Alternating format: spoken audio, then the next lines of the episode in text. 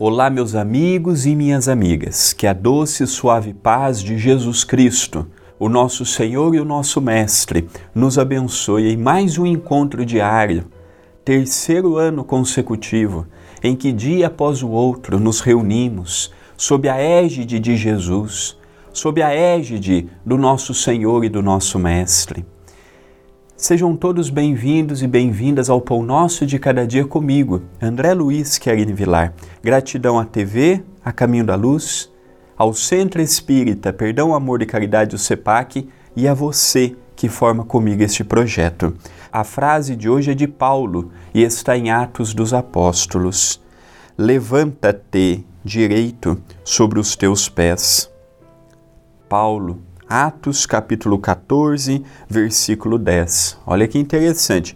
Levanta-te direito sobre os teus pés. Aqui ele não está falando fisicamente. É também importante termos uma postura corporal, até para não gerarmos dificuldades para o nosso próprio corpo físico. Mas aqui ele está nos realçando o levantarmos espiritualmente o levantarmos em espírito e essência, encaminharmos sem falsidade, sem milindre, sem inveja, sem desejar o que o outro possui, sem desejar ter o que o outro tem, cada um seguindo as suas próprias obras, cada um exemplificando, edificando, construindo a sua própria jornada. O convite de hoje que Paulo nos faz e que Lucas transcreveu em Atos dos Apóstolos, Atos dos Apóstolos nasceu de um pedido de Paulo, que disse assim: Olha, vamos narrar como é que foram a vida dos apóstolos após a partida de Jesus.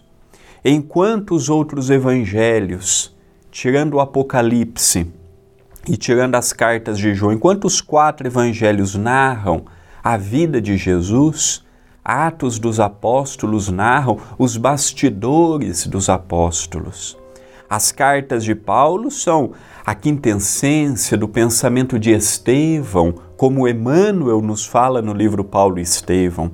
E Apocalipse, João na senectude, na velhice adiantada, ele nos trouxe visões do futuro de coisas que já ocorreram e de coisas que ocorrerão por meio da simbologia. Caminharmos rumo a Jesus não é fácil. Seguirmos o Cristo não é fácil.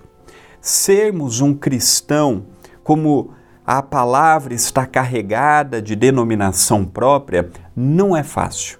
Quando vejo, já pensei, já falei, já comentei, já articulei, pronto Peguei tudo o meu conhecimento e reduzi.